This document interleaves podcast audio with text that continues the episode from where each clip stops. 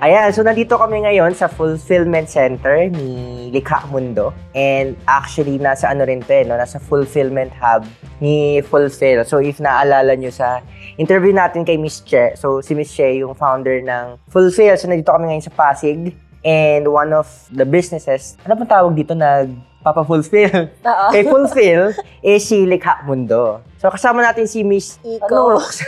Iko. Ito naman eh, hindi nagtitake note eh. Papaya tayo sa audience natin eh.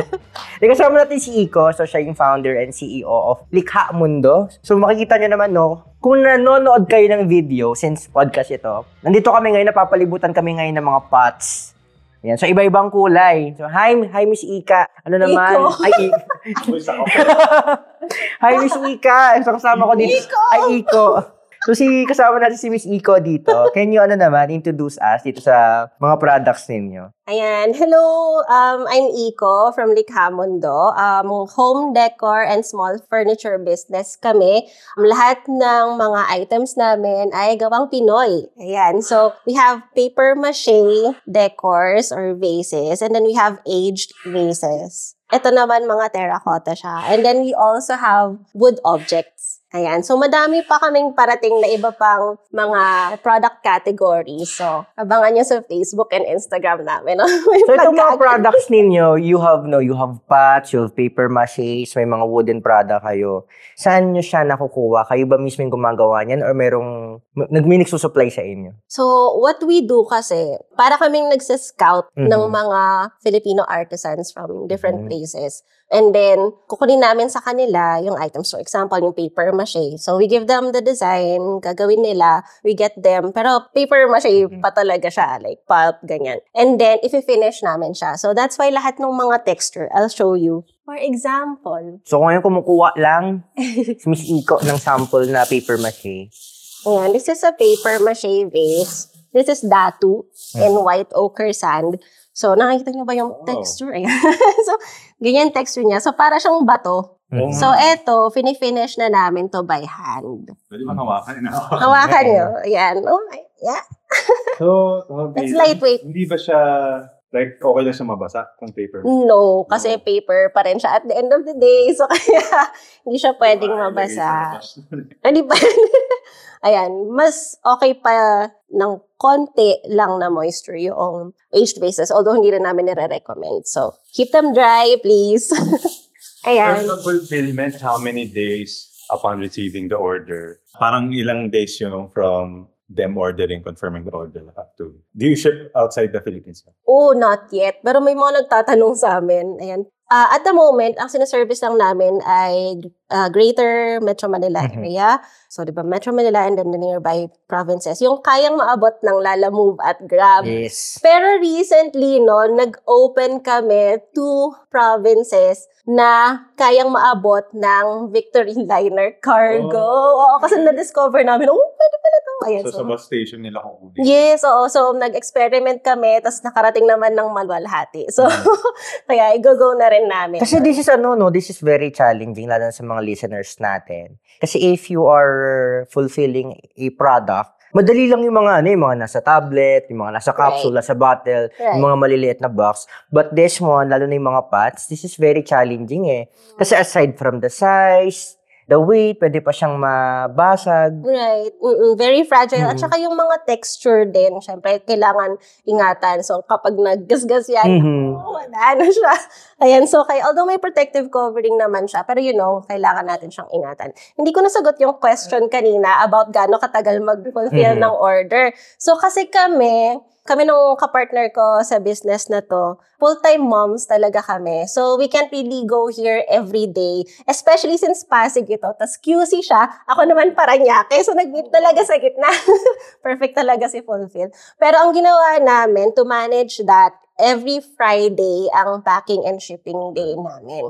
So kapag maraming marami, good luck sa amin, diba? Pero yun lang talaga yung, yung kaya namin at the moment. So ang Fulfill kasi meron silang service na they can pack and ship for you at the beginning, parang yun yung pinili namin. Pero we discovered na parang sobrang fragile ng mga items. Mhm. And then, parang kapag hindi sanay yung mag-handle sa kanila, magkakaroon talaga siya ng nicks and scratches here and there. So, parang we decided na, ah, tayo na lang muna para at least alam natin how to pack it properly and we can take good care of it. Yun. Eh, sa mga nakikinig sa atin, ako, nakikita ko yung mga products nila, yung gaganda. And this is all handmade, no? And Yes. gawang Pinoy. So if they wanted to buy your products or reach out to you, saan kanila makikita? Yung Likha Mundo. Pwede nyo kaming i-check out sa Facebook tsaka sa Instagram. So, it's Likha Mundo. Yan. So, at Likha Mundo. Ayan. So, so far, yun pa lang naman yung ano namin. Gusto, i-build namin yung YouTube channel namin soon. Mhm. Ayan. Pero yan. And then, we have also the um, home styling arm namin ng Likha Mundo, which is Likha Mundo Spaces. So, so far, Instagram pa lang yung meron siya. So, please check it out. Wala pa kayo sa Shopee, Lazada, website. No, kasi ano yun eh, different thing siya. so, parang hindi pa kami ready at the moment. So it's on Facebook, Likha plus Mundo. Mundo. Ayun na itatype ninyo para bumili or mag-reach out kala Miss Iko para makita nyo rin yung products nila. Okay, so lipat tayo sa ano, for uh, formality. Dad, wala na naman tayong benta. Guys, hindi na naman na-hit ang quota.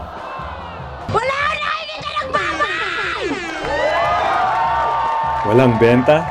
If you're a business owner, service provider, or anything in between, join Junji Gumiran and Aaron De La Cruz as they explore the tools, tips, tricks, do's and don'ts on how to sell stuff online. This is Wala Kang Benta, the podcast.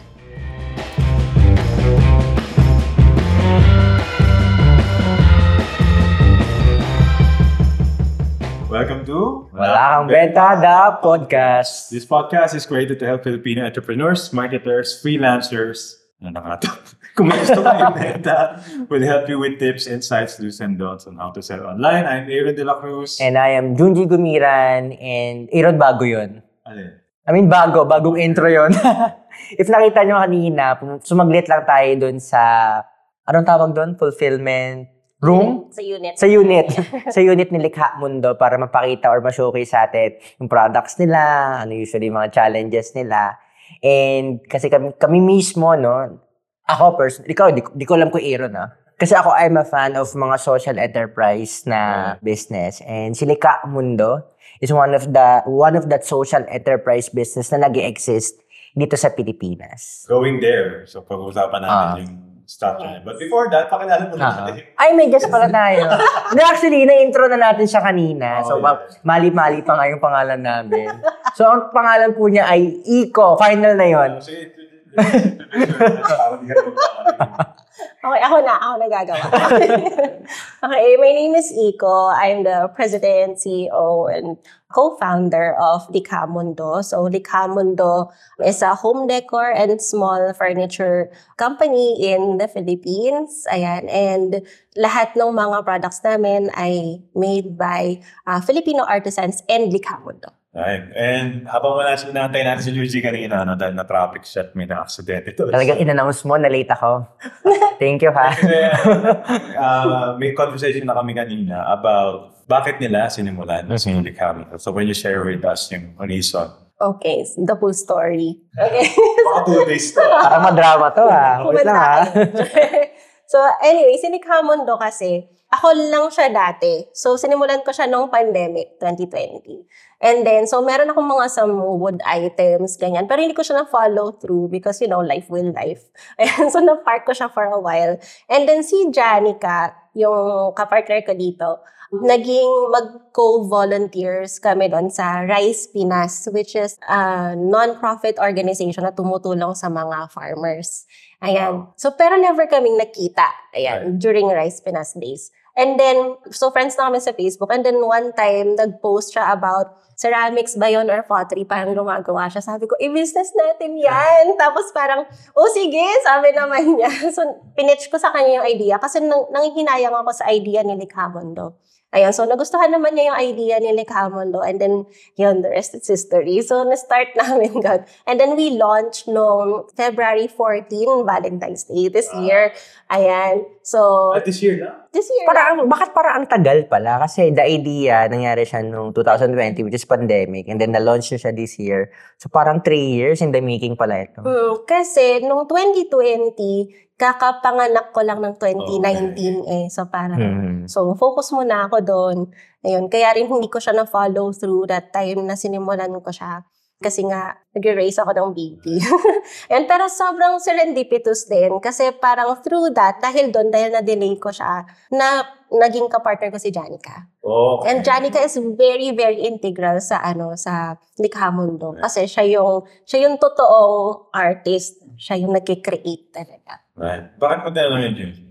Yung sa from Yung gap. conception to inception. Kasi ganun din naman nangyari sa akin, diba? more or less. Parang nung nag- nag-ideate pa lang tayo ng business. Mhm. Ano, ilang, ilang taon ba? Kasi baka ako lang to na pag may naisip kasi, parang Go gusto agad. i-execute agad. Mm. Parang ganun din kami kasi nung nag-meet kami, so pinag-usapan namin sa messenger lang, tapos nag-meet kami after a while. Tapos nung nag-meet kami, sourcing na kaagad kami. so parang so parang whirlwind din talaga siyang nangyari. And then tuloy-tuloy na from there. That was just last year. I think around August. Ayun, dun lang. Tapos tuloy-tuloy na siya hanggang sa nilaunch namin ng February 4. So basically, hindi naman kami like super savvy na Mhm. entrepreneurs mostly moms kami Yeah. with with a vision. Ganyan na ba? So parang most of the time, hindi namin totally alam yung ginagawa namin.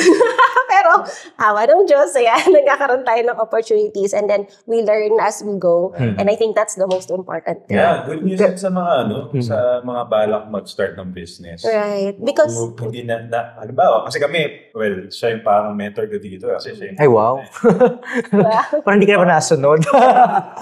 So, at least ako, pag may natatanungan ako, may may ideas on how to do things because of uh, Junji. But for some people na like you guys before, wala kayo lang talaga and you were figuring it out. Mhm. And yes. now, uh, nandito na kayo. So, that's good news for for our listeners na may balak gawin in the future and they think hindi pa nila alam lahat. Mhm. You just showed them na hindi nyo kailangan alam lahat kasi you can figure it out along the way. Yes. Pero wala naman kayong kasi again going back sa parang ang tagal no 2020 to 2020 hindi ba siya yung tipong ay wag na nga lang ay parang nakakatakot ituloy ba natin to ah sige ituloy natin alam mo yung parang urong sulong na kung gagawin ko ba to or Decided naman hindi talaga or hindi. It's just a matter of kailan. Mm. dumaan dumaan kayo sa ganun Ako kasi, parang nung na-conceptualize ko nun si Likha Mundo, originally kasi yung Likha is creative stuff and then Mundo is like sustainable, mhm eco-friendly stuff, parang ganun. So parang gusto ko na talaga yung idea na yun ever since. So parang even though, alam mo yun, nag-continue yung life, Right. diba? All, all, all those um, years or months, diba? Andun yung idea na alam ko na there's something dun sa brand Right. na yun. So kaya parang I, I was just looking for somebody who can, you know, pursue it with me. Kasi sometimes kasi, di ba, especially kung kunwari mag-isa ka in a business, ang madaling tamarin. kaya kapag kunwari, ang hirap na niya, tapos hindi mo na mas-spread yung sarili mo sa lahat ng kailangan gawin, di ba nakaka-dishearten siya? So I thought, baka kailangan ko ng ka-partner para at least kung down yung isa, there's somebody who can pull kayo up. dami-dami na to Ay, hindi.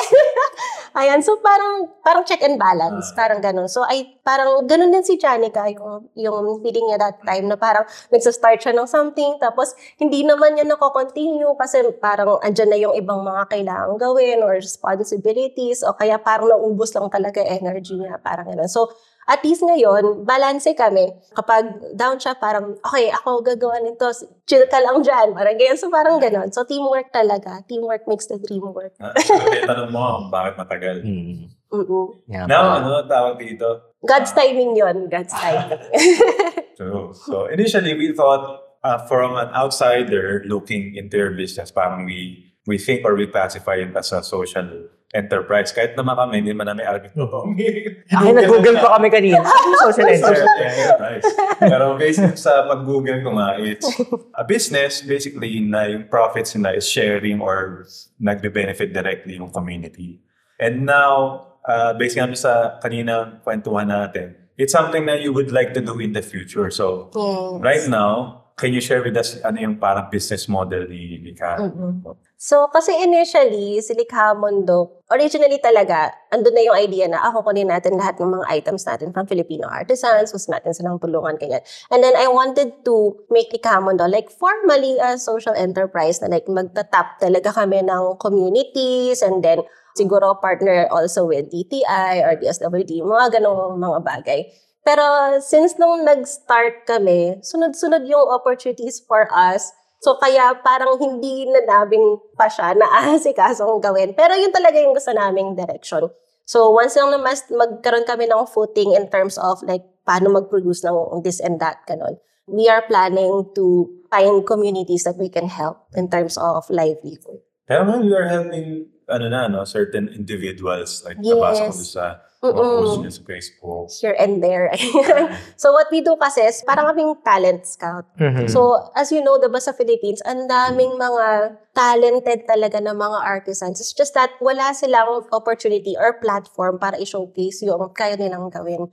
So, ang ginagawa namin, like, we go to different provinces, different places, and then, na-scout namin sila. Ayan. So, there are lots of stories na nakaka-inspire, na parang na-inspire kami na i-pursue yung mission na yon because of their story. So, one example, nabasa, I think nabasa niyo rin ito dun sa Facebook post namin na there's this woodworker in La Union and then randomly ko lang siya nahanap. Ayan, tapos nung kinakausap ko siya, ni-interview ko siya, sabi niya, tagal ko na nga kasi, parang all his life na, Mhm. na nangangamuhan siya, pero gusto niya talagang mag-pursue ng sarili niyang business in woodworking.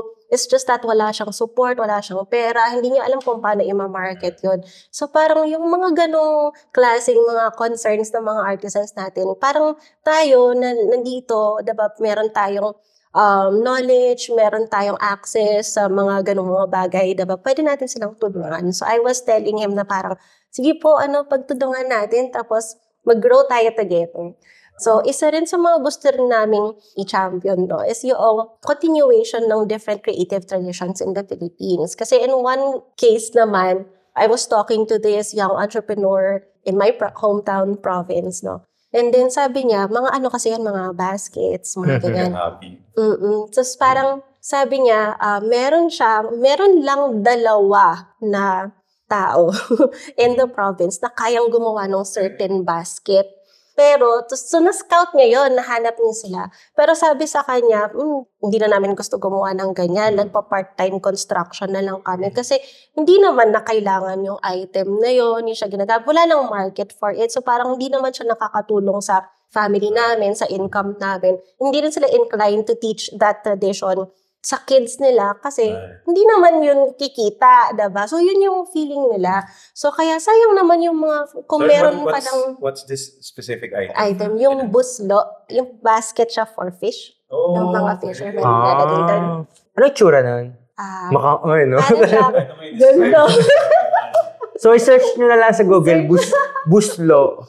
Tama ba? Di ba yung dala-dala, yung buslo? Ah, siya sa basket Bunga. siya. Sa Bas- basket. oh, Buslo kasi is parang general term na lalagyan. Mhm. Parang gano'n. Mga fisher. so, sa fisher folk, ah, ganun. Pero yun nga, pag ganun, sabi nila na parang, hindi naman namin alam paano namin to gagamitin, hindi namin alam kung sino yung market nito, sino ang bibili. Pero kayo, paano nyo siya minamarket? So, transition na ba tayo sa marketing? Ah, wala pa ba? Marketing. Yeah, pwede. Kala ko free-flowing lang to eh.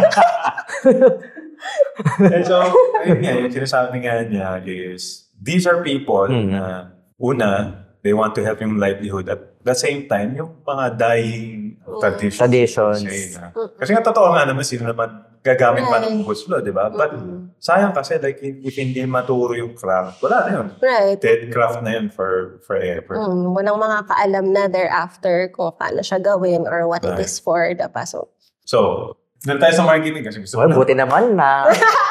Kala ko hindi masasagot eh. So, um, so you source these items from yung mga different Mga Filipino artisans artisans. ah. And then at the same time, you also produce your own, di ba? yes. Um, how do you uh, primarily sell your products right now? Kasi right now, social media game talaga eh. So, if you do well in your social media, parang you get lots of sales talaga. So, right now, nagsisell lang kami through Instagram and Facebook. So, we're planning on launching our website also, pero ain't nobody got time for that, diba? So, so So, yan. So, dito muna tayo sa Instagram and Facebook. Especially since limited yung production namin. Since everything is handmade, we can only do like small batches at a time.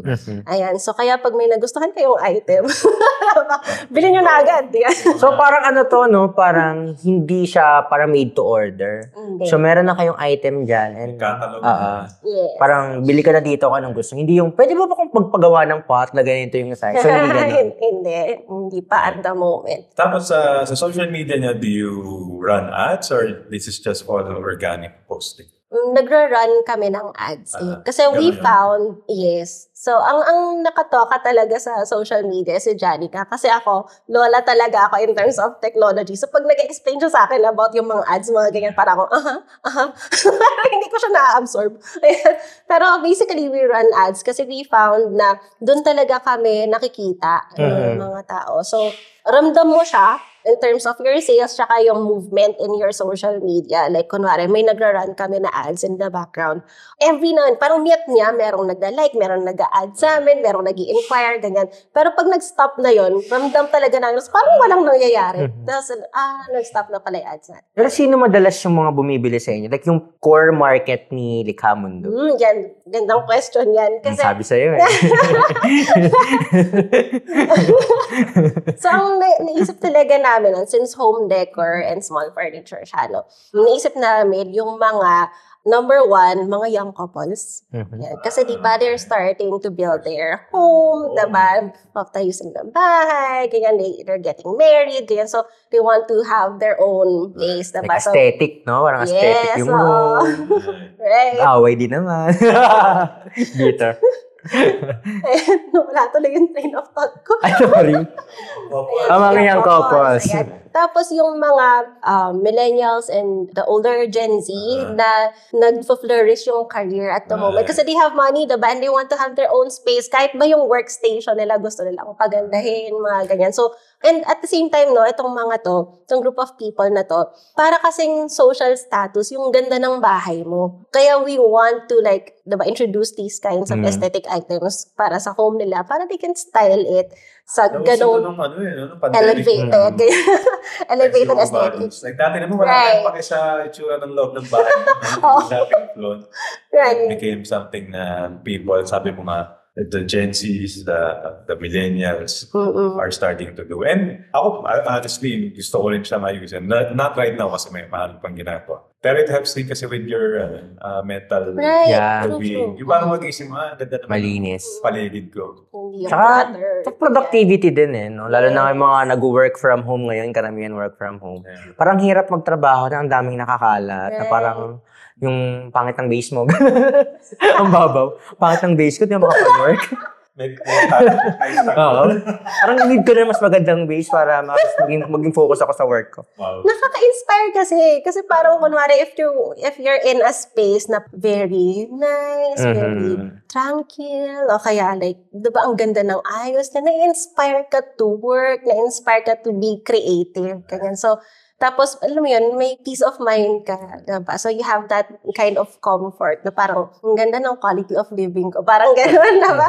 So, importante yon kagaya ng sinabi mo, in terms of our mental health most especially. So now na you guys are running ads, so people are seeing you and your product. I think you kind of alluded to this earlier, pero ang challenge nyo na right now is not really yung marketing or getting you showing yourselves na meron kayo ganito. It's actually keeping up with the demand. Yes, ayan. So, production talaga yung, yung isa sa mga biggest challenges namin. Kasi as you know, no, si Janica, siya yung artist talaga. So, professional painter and muralist siya. So, fine artist talaga ito.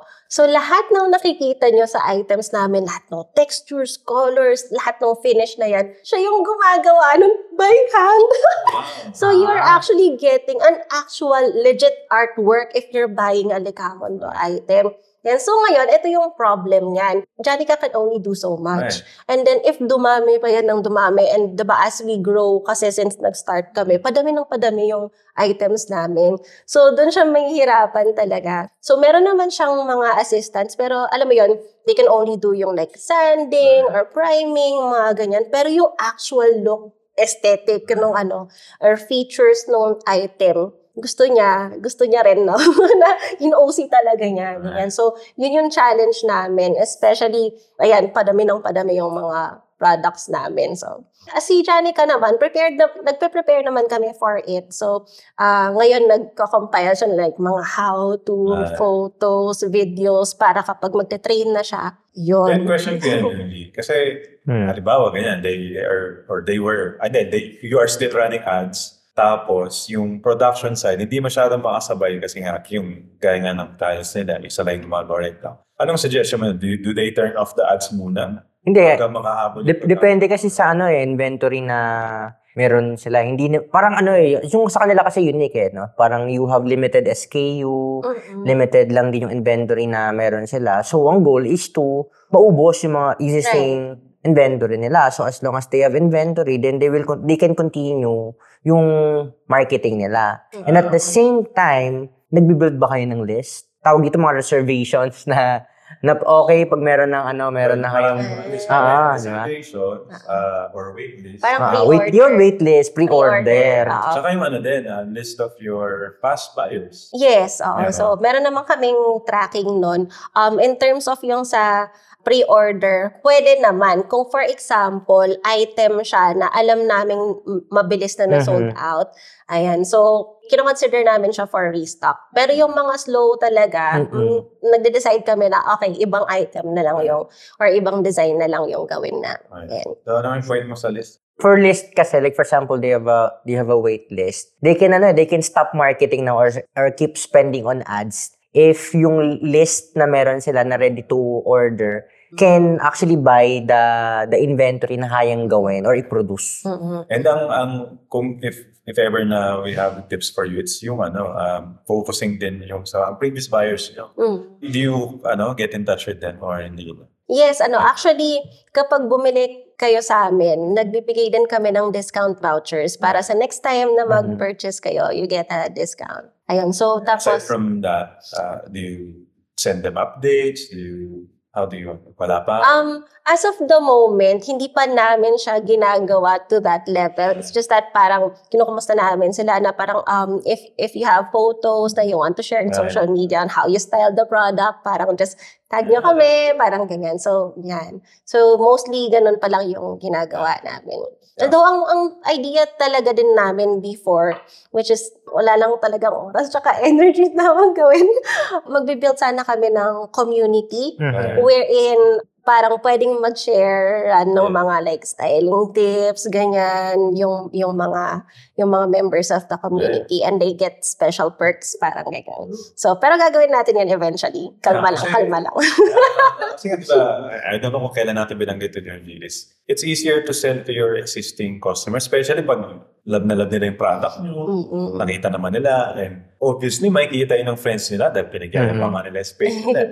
Saan mo nabili yan? Ganto ganyan. So, uh, sa mga nakikinig sa atin, if meron na kayong customer base, it's really a good idea. Yun yan. One of them is creating a community. Free, uh, Facebook group is free. Mm. You can put them all there. Paigitat sila through. Payabangan sila ng space. Or you can also, if you're, if someone ha- can handle it for you, you can send it updates via email, which I do, Mm. email marketing. So marami. But I guess our point there kami ni Junji is, ito yung retention area. Retention Yes. marketing is also part of marketing. And at the same time, you won't spend as much. or pwede mo nang, if kaya, bawas-bawasan yung acquisition budget mo, which is yung for ads. Ano, kasi you might rely on the na, word of mouth, uh, repeat purchases. Isa pang magandang itap kasi is mga professionals.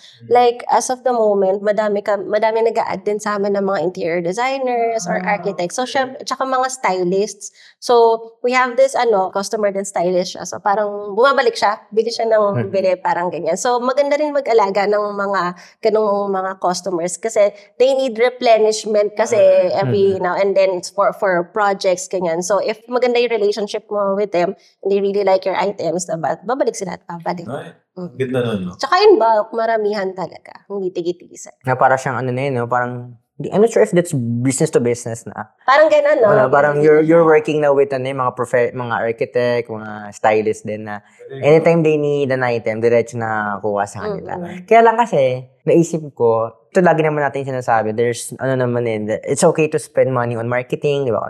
Sa ads. Ganyan. But we just have to make sure na yung business natin is ready to accept orders. Kaya napansin ko pa hindi kayo masyado na problema sa marketing kasi kasi integral nga yung kailangan meron tayong inventory. mm As of the moment, ano pa naman, okay pa. Ah. Ayan. So, hindi pa naman kami super overwhelmed na parang, ah, wala na tayong mabenta. Mm. Ganun. okay pa naman. Tsaka, maganda rin yung pacing kasi namin ng parang pag-release ng mga collections, tsaka pag-add ng products or pag-restock. So, so far, okay pa yon So, hindi pa kami nagkakaproblema in terms of our inventory. Although, merong mga naghahanap pa ng, Mhm. ano, yung mga na-sold out na sa first collection namin. Yan. Pero sinasabi naman namin na sold out na yon and we won't be restocking. Ikaw yung umuulit ng, let's say, Oh, unique design, unique design Nag- Wala na yun. nagaano kami, na- merong mga iba lang, pinipili lang namin kung ano yung mga designs na mabenta. So, kunwari sa first collection namin, like, merong mga ambilis talagang na, na sold out. So, yun yung inulit namin sa sa umaga collection, yung current collection namin. Pero meron na siyang ibang color variations. Parang gano'n. So, ganun yung ginagawa namin. So, we we get yung information from our sales before prior collection and then tingnan namin kung paano siya i-maximize sa next. Nice, ang galing. Siguro transition tayo naman dun sa, kasi we have listeners na who wanted to start their own business or people na gusto rin mag-start ng social enterprise or a combination of both, which is yun yung nangyayari sa inyo ngayon, no? Business and then eventually want to transition or baka pwedeng pagsabayin yung social enterprise.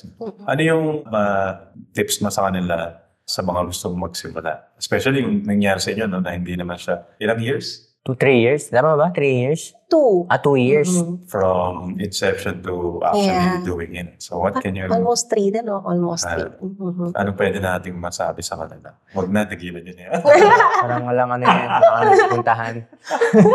ano siya, ang importante is meron kang vision. Kasi di ba, madaling mag-conceptualize. Hindi naman madali, pero parang you can think of like products to sell or a brand that you can build. Diba? Pero ang importante is, okay, so ito yung brand mo, ito yung idea ng company mo. And then, ano yung gusto mong puntahan, diba? So, kami kasi, meron kaming strong vision ng ano yung gusto nating marating. Ganyan. Gusto namin ng Netflix show. Yun talaga, lagi yung ano, na-attract ko yun eh, charot. Ayan. so anyway, so importante yung vision na yun so that, you know, mahirap kasi sa business, lalo na pag nagsisimula, na parang you're, you're operating at a loss, diba? So parang, ang hirap kung kunwari, nagbibilang ka kung magkano na ba yung bumalik and then you're stressing over it. Yan. But if you have a bigger vision for what you started, diba? Parang okay lang yun, milestones yan, diba? Learning, ano yan, experiences yan, ganyan. So okay lang yun. Pero nakatingin ka dun sa ano ba yung bigger goal mo. Importante na nakakabenta ka na you're keeping your company afloat, diba? Your business afloat. Pero ang mas importante yung bigger picture. Parang yan. So, pursue mo lang. If you know that your idea is worth pursuing and it will bring good to the world, diba? Kahit na sa family mo lang eh, diba? Or sa community mo, diba? Pursue mo siya. Yan. Tapos, at the same time, maganda na you have a support system diba? To help you. Kasi pag, ano, mahirap eh. Especially kung kunwari, mag-isa mo lang, tapos, hindi pa okay yung environment mo, wala kang support system. Especially kung entrepreneur ka, roller coaster of emotions talaga yan and roller coaster of motivation. Ayan, so kaya kailangan mo talaga ng support system then You can look for mentors, diba? You can look for partners, diba? And you can you can study, pag-aralan mo kung paano pa ba mas magiging magaling dyan sa field mo, sa business mo. Tapos, go lang, tira lang ng tira. Charot, ganun lang yung ginawa. Tira lang ng tira, yan. Saka wala naman nagsisimula na magaling agad, na kumikita There- agad, di ba? learn as you go. And it's okay kung kunwari mag-fail ka here and there. Diba, okay lang yun. I-take mo yun as lessons. Parang kami, no? Ang dami kong kwento. Nung una, nung una, parang paano ba yung pricing? Ganyan. Ang hirap talaga. Ayan, so, meron kaming mga bubus in terms of pricing or kung paano namin asikasuhin yung finances namin or paano namin aayusin yung warehouse, mga ganyan, mga stuff like that. Pero alam mo yon kung kunwari may loss kami from there, parang huwag mo nang iyakan yun. Parang learning curve yun eh. So take those lessons and then do better ngayon. No? Parang ganun. So, ganun lang siya. Being an entrepreneur is not a walk in the park, 'di ba? So, kailangan talaga matatag ka, kailangan handa ka na i-take on yung mga ganong challenges. Huwag kang mag-fold, diba, kung merong mga challenges. Kasi, kaya nga yung breakthrough ay breakthrough. Kasi kapag may challenge, kailangan mag-breakthrough. Diba? Kaya tuloy-tuloy lang. Yung pala yun. Go lang, go lang talaga. Which is ano din pala, sorry, may gusto ko lang talaga i-get through tong, tong point na to. Kasi kami ni Janica, parehas kaming moms. Yan, so full-time moms talaga kami sa totoong buhay. Ah, I'm a mother of two girls. Janica is a mother of two boys. Ayan, so ang isa sa mga napansin ko rin in terms of sa mga mompreneurs, no, kapag mompreneur ka and then kunwari, ikaw talaga yung gumagawa sa business mo, merong sort of guilt kapag kunwari, hindi ka nakaka-spend as much time as we would want sa mga kids mo because kailangan mo asikasuhin yung business mo. May mga times na parang, kailangan ko mag-pack ng orders, hindi ako makakapaglaro sa inyo ngayon, yung mga ganun. And then, may nafe-feel kang guilt because of it. So, gusto ko lang sabihin din, tip lang for mompreneurs din because we're mompreneurs, na it's okay for you to pursue your dreams also. It's okay na mag-take ka rin ng time para gawin kung ano yung gusto mong gawin para sa personal growth Right. mo, growth mo sa career mo or sa business mo. So, ang i-balance mo lang is, 'di ba, quality time. Kapag kasama mo sila, 100% Mhm. ganun. Pero when you're in your business, huwag kang mag-guilty if you're putting 100% in it also. The most important thing talaga is motherhood kung mom ka. Diba? Pero at the same time, you really have to put priority also sa sarili mo. Self-care din yun. If you putting, diba, your dreams, diba, also as a priority. Wow, that's uh, that's very Mhm. very inspiring, insightful. Especially sa mga nakikinig sa atin na mga moms na. Ang ganda na sinabi mo eh, kasi pwedeng marami talaga nagigilty eh, na yung sabi mo nga, di ba? Dapat, dapat nasa bahay na ako ngayon, ah, pero nagpapak pa ako. Mm, and then parang isa-stop nila yung business kasi magde-decide Right. sila na, ah, hindi, Yes. mag-mom na lang. Ah, ako, I, I agree dyan. Kasi parang yung iba, no, papasok sa e-commerce, gusto magbenta online kasi gusto ma-hit yung certain number of, kailangan seven figure, eight figure, but the point is, yung laki nga ng kinikita mo, wasak naman yung buhay mo. 'Di ba? Hindi mo naman nagagampanan yung mga roles na meron ka, 'di ba? And then and kaya nga natin 'to ginagawa is para magawa natin yung mga bagay na gusto natin gawin. Alam mo yun, parang we have our ano, sabihin ko na wala. yung tipo kung kailan natin siya gustong gawin, gagawin natin siya. Hindi dahil, ay, wala, akong choice eh. Basta, pag, pag nag-ecom ka, kasi you, you always have a choice on how you wanted to spend your time, your resources, or yung energy na, pero hindi naman kailangan 100%. Ganyan na to the point na nasa-sacrifice mo na yung, yung life mo. Right. Balance yung- gusto ko yung sinabi mo din na part ng pag-pursue mo kasi ng dreams mo, nafe-fill up ka rin yun, di ba? Right. As a person. Mm. Now, kung nanay ka and upos na upos ka na, alam mo yung, ano, though I'm not a mother na, so I really will not understand 100%. Pero I, I can imagine na isang nanay, let's say, and bahal na yung mga anak niya. Pero alam mo yung parang may, paano kaya ako naging ganito? May ganun kang ano sa back of your head. So parang, Na-feel ko rin yun. ah, Kasi diba, the thing with being a mom, kasi parang kapag nanganak ka, ipopost mo talaga yung life mo for like minimum na five or six years, diba? So parang that time, and I know na marami ring mga moms or mompreneurs na nakaka-feel din na parang, ito lang ba ako? Ito lang yung gagawin ko parang dati. Ang galing ko sa ganito, ang galing ko sa ganyan, parang ganun. Tapos parang feeling mo may kulang. So I just want to tell these moms no na, na parang okay lang okay lang din i-pursue yun or bigyan ng importance yun yung yung need mo for it. Kasi ikaw yun eh it's who you are diba? So okay lang yun. Basta i-balance mo diba? Like I said kanina you give quality time to your family and then give quality time for your dreams also. Saka ano siya eh, kapag ganyan katulad na ginagawa mo, you are balancing it. Ikaw mismo as a person, sabi ko nga, full ka, hindi mo, parang wala kang regrets, wala kang negativity sa katawan mo kasi you are also growing as a person. Hmm. And then yung energy na yun, mapaproject mo rin sa mga anak. right Hindi yung parang, ayaw itong mga batang to dahil sa mga to. na wala Oo nga eh, sayang yung benta. Di ba? Di Diba? So, Pinalo mo, no? Dahil lang sa isang pot.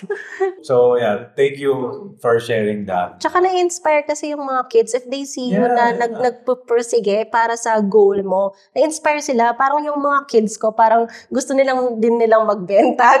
Yung panganay ko gusto niya mag-paint tapos ibibenta, gagawing stickers, ganyan. Tapos gusto niya daw na business yun. Ganun. Kaya na-inspire sila. Nakikita nila na despite everything that's happening, kaya mo. You're Hmm. pursuing your passion. Magiging idol ka nila. So that's that's what we want. Mm. Thank you. Thank you for inspiring, especially sa mga comms na listeners natin. So, having said that, where can they find you if uh, they want to check out your your products? Ayun. So you can just go to Facebook and Instagram. Hanapin nyo lang Likha Mundo. So sa Instagram, it's at Likha Mundo. Ah, sa Facebook, Likha Mundo. Ayan. So, ay, andun na rin yung price list and catalog namin. Ayun, yun na. Ako, I personally encourage them to buy yung mga pots nila. So, ang pangit ng vase nyo ngayon, hindi kayo makapagtrabaho ng maayos niyan. It's a different vibe. Uh, ang ganda nung aesthetic niya. Homey. Sabi ko, ano, homey siya. It's something na you you want to see sa bahay. Hindi yung nakikita mo lang sa art gallery. Or nabili lang kung san-san, di ba? Well curated yun Yeah, kasi siya. So, any- anything else before we end, Yuni? Maraming salamat for, ano, Thank for you so sharing with us your much. story. I hope na Ako na, ako na-inspire ko. Parang ayoko na tong ituloy. Parang gusto ko na i-balance lahat. Iba-balance ko na lang to lahat. Tapos tinamaan ako doon, ha? So, yun. Thank you again. Maraming Thank you. Thank you so much. Thanks, Iko. Had so much And fun. We'll see you guys sa next episode.